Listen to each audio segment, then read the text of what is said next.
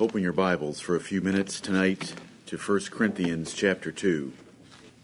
I want to show you the mysteries of hidden wisdom that God has revealed to his saints.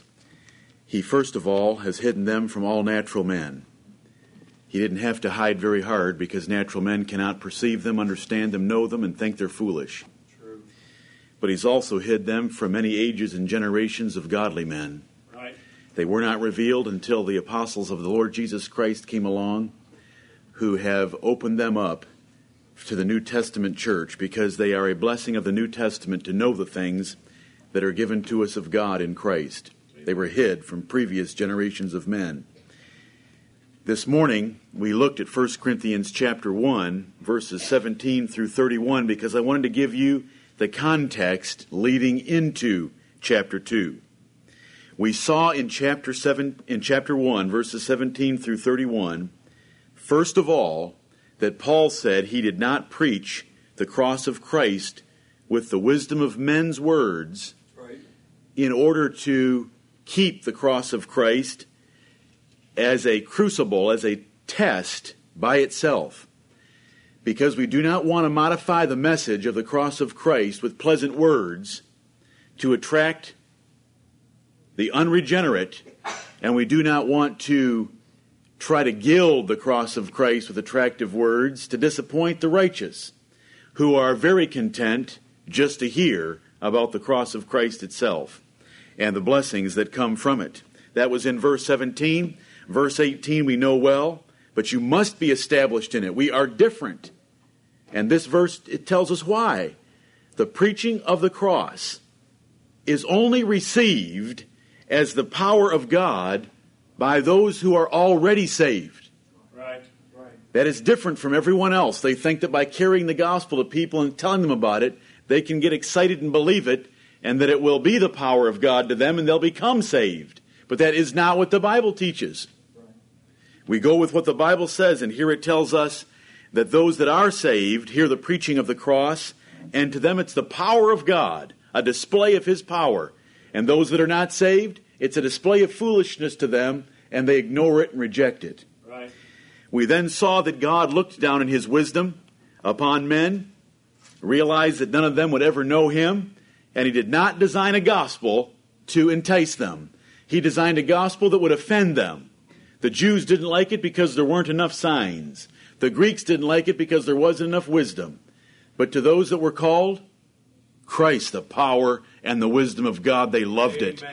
And wherever Paul went, there were men and there were women that followed him. You saw in the book of Acts, they would follow him all the way out to the seashore to accompany him into the ship Yep. because they loved the man that God had used to bring them the gospel of peace. And so the Bible says, How beautiful are the feet of them that preach the gospel of peace Amen. because they were revealing mysteries that others rejected, others couldn't know, but those saints did know because God had opened their hearts to hear the truth of His Word. As verse 25 tells us, the foolishness of God is wiser than men. There isn't really any foolishness with God.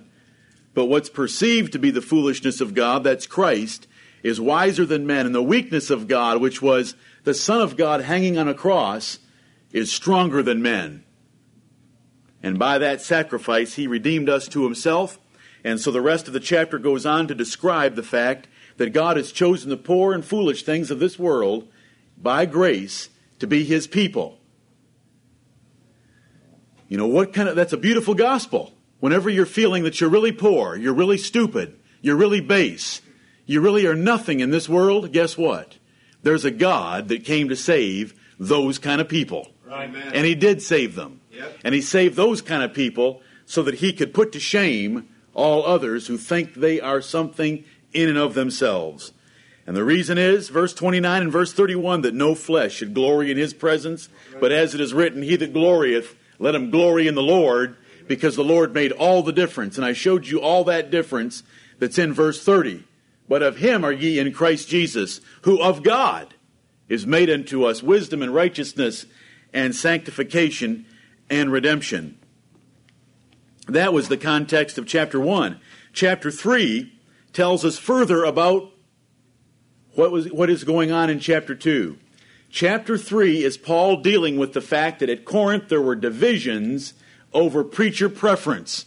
Right. They were following men rather than following God. And so Paul corrects them in the first few verses of chapter 3. He corrects them that he could not teach them all the mysteries of God because of the carnal divisions they had among themselves. And if we have a carnal congregation or a carnal pastor or both, things will be hid from our eyes. Amen. And we will not see the riches of the grace of the glory that is in Christ Jesus. And so he told them that in the first four verses, Are ye not carnal? That fourth verse ends up. He tells them, I couldn't speak unto you as unto spiritual, but as unto carnal, because you're babes and you're fighting about your favorite preachers. And they had some great ones. They had Peter. They had Apollos. They had Paul. And then others would say, well, we're of Christ. You know, to really sound spiritual. And so there was a lot of division taking place in the church at Corinth. After that verse, we can look at verses 5 through 9, where Paul simply says, Listen, if, you're, if you are saved and you've heard the gospel and you've believed it, it's all of God. We're simply his servants. Right. All we are are ministers by whom ye believe, verse 5, even as the Lord gave to every man. Ministers are mere servants dependent on God's blessing for success. They can't bring blessing. Paul just preached plain gospel truth about Jesus Christ and Him crucified, and the Lord gives, and a person responds, or the Lord closes up a heart, and they do not respond. He opened the heart of Lydia, and He closed many others. That's in verses 5 through 9 of this third chapter. Verses 10 through 17 are Paul's warning not to the people at Corinth about their pastors, but to the pastors themselves that they better take heed what kind of ministries they have. He said in verse 10, According to the grace of God which is given unto me, as a wise master builder, I have laid the foundation. I came to Corinth and got this church started. I laid the foundation, and another buildeth thereon. But let every man take heed how he buildeth thereupon. Amen. And so from verse 10 down through verse 17 are warnings by Paul to this group of ministers at Corinth that didn't think very highly of him. And he comes down and he tells them in verse 18 that let no man deceive himself. And it's easy to get deceived ourselves. If any man among you seemeth to be wise in this world, let him become a fool that he may be wise. Amen. True wisdom, the wisdom of God, the wisdom to know the hidden mysteries of God that are in Christ Jesus, are for those and reserved for those that will repudiate this world's wisdom, Right. that will not worship at the altar of education of the Greeks of our generation, but that will repudiate it and realize the fear of the Lord is the beginning of wisdom and the knowledge of the holy is understanding. Amen. And if we will humble ourselves and repudiate that wisdom and make fools of ourselves, so to speak, we have the blessing and promise of God that He'll make us wise. Right. Because He said in the second sentence of verse 18, If any man among you seemeth to be wise in this world, let him become a fool, that he may be wise. Let him reject all of his education by men, that he may be taught by God. Right. For the next two verses tell us, just as chapter 1 did, and this is a powerful section of the Bible against human learning and human wisdom. For the wisdom of this world is foolishness with God, for it is written, He taketh the wise in their own craftiness.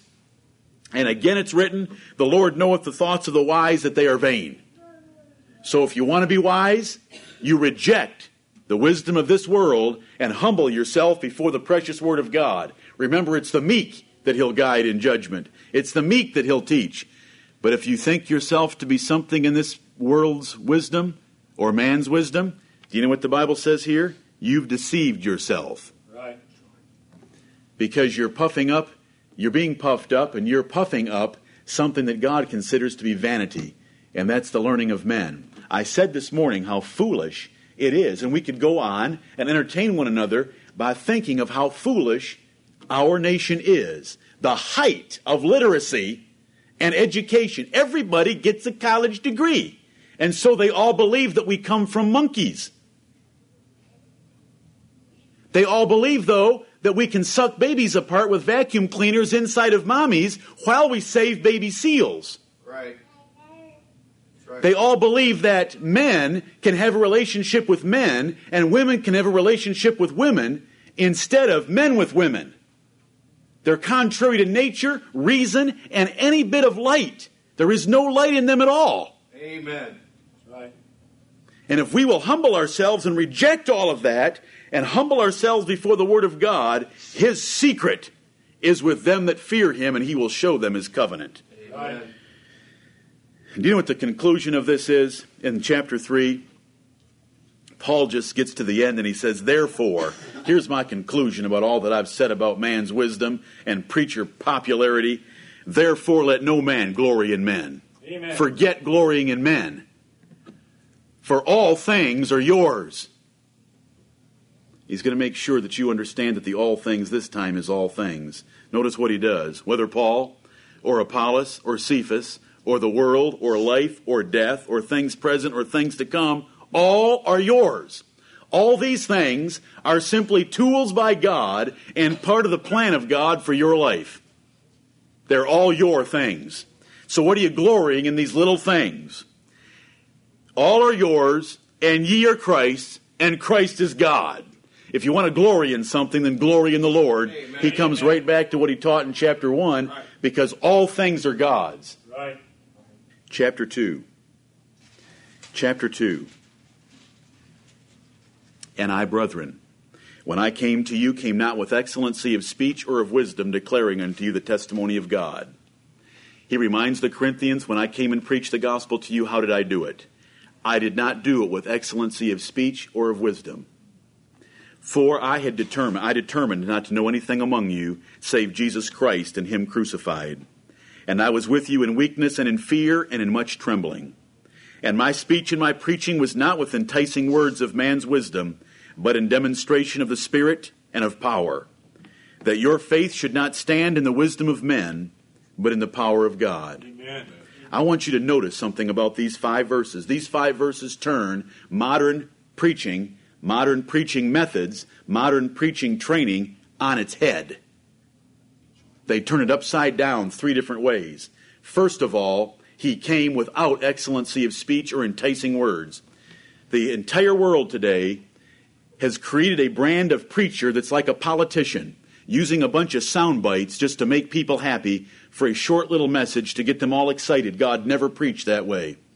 His words were hard, they were harsh, they were demanding, and people would turn and go away after Jesus Christ or an apostle preached the gospel. Right. They would leave in droves when Jesus Christ preached. He never wanted to entertain them with good speech. And so Paul said, When I came, I didn't come with excellency of speech or of wisdom in verse 1. And he said in verse 4, My speech and my preaching was not with enticing words of man's wisdom. I can hardly get over it. And I've said it many times. This is totally contrary to what is done in pulpits today. Amen. They're doing everything in their power through the minister of music and through the minister of youth and through their little 20 minute sermonette with illustrations, anecdotes, jokes, and stories in order to use enticing words to make the people happy. And the Apostle Paul would not do that because he was God's man with God's message and a godly ministry. He didn't use excellency of speech or enticing words of man's wisdom, but he demonstrated the Spirit and power. Listen, the Apostle Paul could demonstrate the Spirit and power in a whole lot more ways than I can. He could speak in any language, and he could speak on any subject at any time without preparation and without a New Testament. And he could heal your dead uncle after the service was over if he waited that long. He could demonstrate the Spirit, and he could demonstrate power. He could take Old Testament put texts and put them together in a way that you'd never heard before, but it was the right way. Right. And he could demonstrate that by the power of the Spirit opening his understanding to give him complete understanding of the mysteries of God. And he claims that for himself in Ephesians chapter 3 that there was no other apostle that had the extent of the knowledge that he had in the mysteries of Jesus Christ. And he could open them up and demonstrate them, but he didn't do it with fancy words. He just laid out Christ crucified. He did not come with pretty words. He repudiated seminary instruction and what we would call common sense. He repudiated that and he chose to leave his speech plain and simple so that hearers would only believe by the power of God. Right. Because he says in verse 5 that your faith should not stand in the wisdom of men, Amen. but in the power of God. Amen. I'm going to preach such a simple, boring, plain message about the, it's only boring to the flesh, Right. about the cross of Christ, that if you believe it, it shows that the power of God is evident in your life. Amen. Because Ephesians chapter 1 tells us that if we ever believe the message about the preaching of the cross, it's because a power has been worked in our life that is equal to the power that raised Jesus Christ from the dead. Amen. Because the world hates the message of Jesus Christ.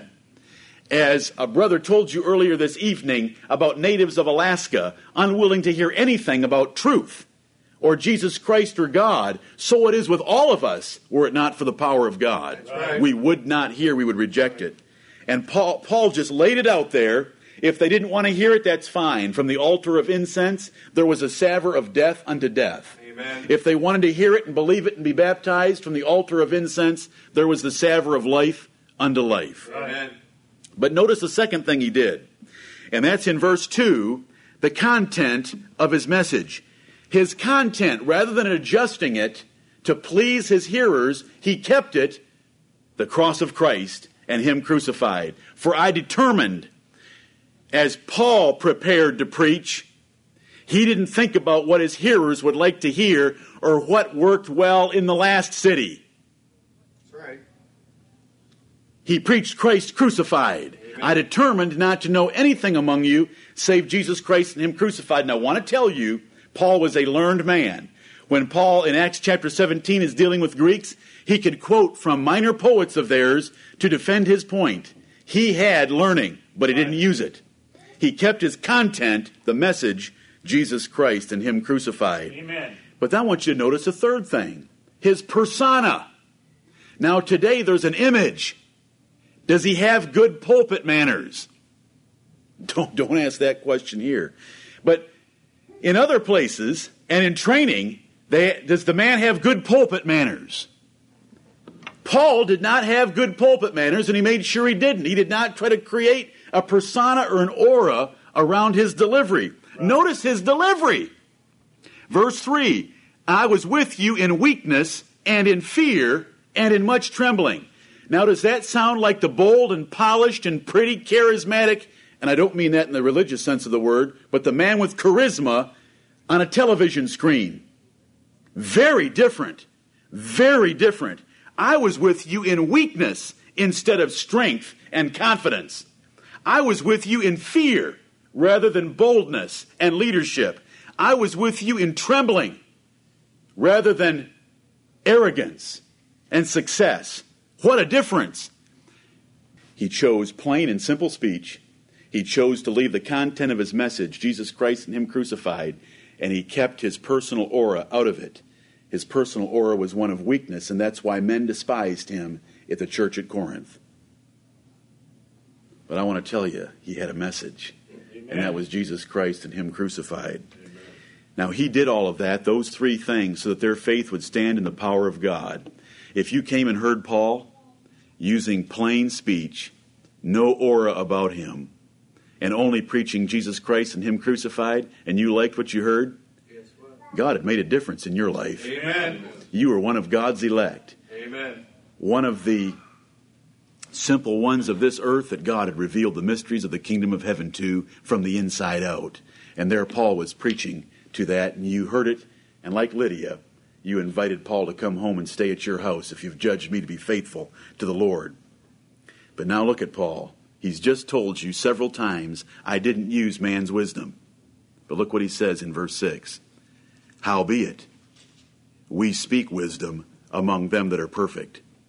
And them that are perfect, I want you to notice his reversal.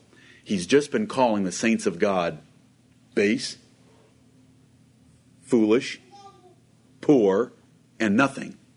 He's been calling the he's been calling preaching foolishness.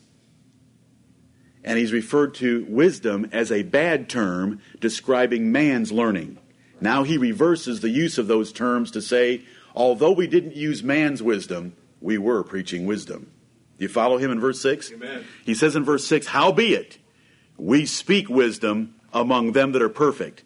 And this word perfect here is used a number of times in our New Testament to, to describe those that are complete, those that are, that are mature, those that are prepared. And these are God's saints. And he's using the word perfect to set it in distinction to base, poor, and wretched nothing like he has in chapter 1. He's just reversed his use of terms. He says, No, we don't use their wisdom, but we've got wisdom, and it's the wisdom of God. Right. We, howbeit we speak wisdom among them that are perfect, yet not the wisdom of this world, nor of the princes of this world that come to naught. The wisdom of this world amounts to nothing. Right. It leads nowhere and it amounts to nothing. But we speak the wisdom of God in a mystery, something they cannot see. And this word mystery is something hid or unknown because the natural man cannot know it. So there's no respect for it. But the Apostle Paul is preaching the wisdom of God. But God's wisdom comes in the form of a mystery because it's Jesus Christ and Him crucified. And visibly, naturally speaking, there's nothing wise about the cross of Christ. It looks foolish. So it's a mystery. It's hidden. Even the hidden wisdom, which God ordained before the world unto our glory. You've learned a verse, Ephesians 1 4, according as he hath chosen us in him before the foundation of the world, that we should be holy and without blame before him in love. And that verse follows up verse 3 that says, Blessed be the God and Father of our Lord Jesus Christ, who hath blessed us with all spiritual blessings in heavenly places in Christ. All spiritual blessings are in heavenly places in Christ. That's where God's blessing is, and He chose us in those things before the world began, and all of those things are a hidden mystery because the world has no clue about them. They are a hidden wisdom of God, of salvation in Christ. It says in verse 8, I want you to notice, I cannot leave verse 7 without pointing out two things. The wisdom of God and eternal salvation through Jesus Christ is something that was ordained. It's not something that was offered. God ordained it. He appointed it. He predestinated it. He elected you. He chose you. He guarantees the complete fulfillment of the salvation of everyone for whom Jesus Christ died. Right. It's an ordained salvation. Amen. The second thing is, it's for your glory. Notice that. For our glory. God has made some appointments. This whole universe is spinning itself down right now, but it's moving toward a moment in time where God is going to give you great glory. Now, He's going to get quite a bit Himself, and I, am speaking as a fool for your thought processes right now, but He's going to give you some. Our glory. Because what He's going to display about Himself is going to be for our profit. It's our salvation as He displays His grace and love to the universe. That's in verse 7. Verse 8 says, Which none of the princes of this world knew, for had they known it, they would not have crucified the Lord of glory. The wise men of Israel, if they had known a little bit about this Jesus Christ, that he was the Messiah and the Christ of God, they wouldn't have hung him on the cross. They had no clue, because the natural man cannot see Jesus Christ. They hated this man, and they crucified him. And if they would have known it, they would have preserved their lives and the judgment that came on that nation by not crucifying him. But they went right ahead and crucified him, pointing out that there's people that hear the preaching of the gospel and love it, and for them are ordained great things. And there are others that you would think should have the learning and the intelligence to understand, and they went right ahead and crucified the Lord of glory. Verse 9 But as it is written, eye hath not seen, nor ear heard, neither have entered into the heart of man the things which God hath prepared for them that love him. Those are the things ordained before the world unto our glory, the hidden wisdom. And I, 1 Corinthians 2 9 is one of those verses. If you're ever wondering, what's a verse that I could memorize today? Put 1 Corinthians 2 9 up toward the top of that list. Amen. But eye hath not seen nor ear heard, neither have entered into the heart of man the things which God hath prepared for them that love him. You haven't seen them, you haven't heard them, and you can't imagine them but through the gospel of Jesus Christ. Because all these spiritual blessings that are in Christ are wonderful. Amen. And the natural man cannot even see them, hear them, or imagine them. They are so great. To be adopted by God, We use the word adoption, and I feel like it falls on the floor before it gets to your souls. Adoption? God looked down into this world and adopted some to be his sons and his daughters. We look at adoption in this life as a glorious act of kindness by two parents to take a child without parents and to give them a home. And God takes us where the devil is our parent. We're walking according to the course of this world, the prince of the power of the air, and he says, I want you to be my son. I'm going to change your nature, and I'm going to take you to my home, and you're going to see things you've never seen before. And I'm going to bless you for all eternity, and you're going to be filled with pleasures at my right hand. Right. I'm going to let you share in me, because you're going to inherit God. Well, yeah. Amen. it's incredible. Amen. It's incredible. Eye hath not seen nor ear heard, neither have entered into the heart of man the things which God hath prepared for them that love him. The preaching of the gospel has never entered into the heart of man, unless God changes the heart, and that's what we get in the next verse. But God hath revealed them unto us by his Spirit, for the Spirit searcheth all things, yea, the deep things of God. God has sent his Spirit into your hearts, by which you know these things that are given to us of God. It is the Spirit of God that makes a difference. The Bible says that God sends forth the Spirit of His Son into your hearts, by which we cry, Abba, Father. The change that takes place in a man, which is such a powerful change, it's called regeneration and being born again. That change has the Spirit of God inside, which is able to address God as Abba, Father, Right. dear Father, Daddy Father, precious Father, Abba Father Amen. a total change. He is the God of heaven. He's the great God, the terrible God, as we can read about in many places, but He's also Abba Father, and the Spirit does that. These things the natural man can't see, can't hear, and can't even imagine that are prepared for us, God's revealed them unto us by His Spirit. From, from the inside out, and then through the preaching of the gospel, when the Word of God comes and I'm able to tell you about the great blessings that are waiting in Christ. And we're going to get to that those things, but not tonight. The deep things of God. Right. The Spirit wants to bring out all the deep things of God. Justification by imputed righteousness. Right. That's a deep thing of God.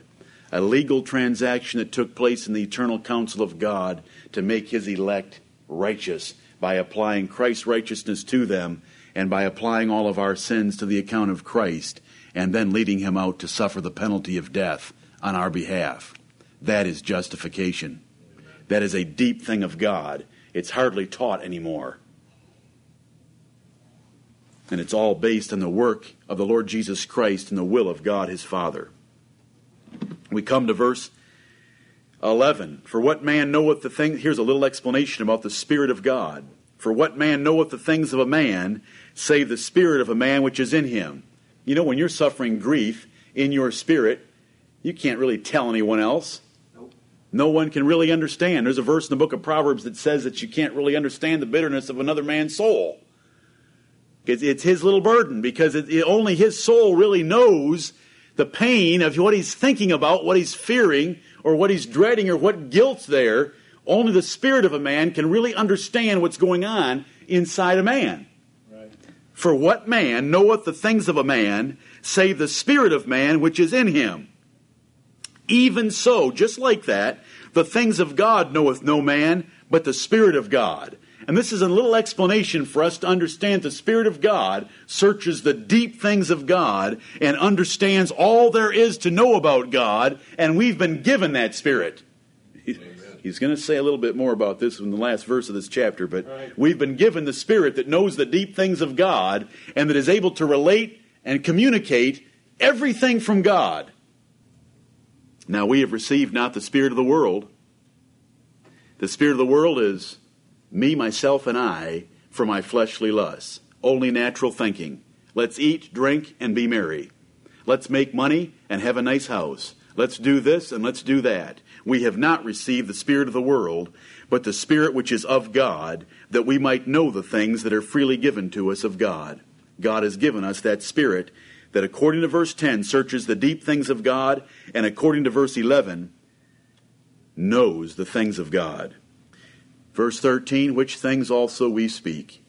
Those things that God has ordained for our glory and prepared for them that love him, that the Spirit of God reveals. The Apostle Paul said, Those things are what we preach.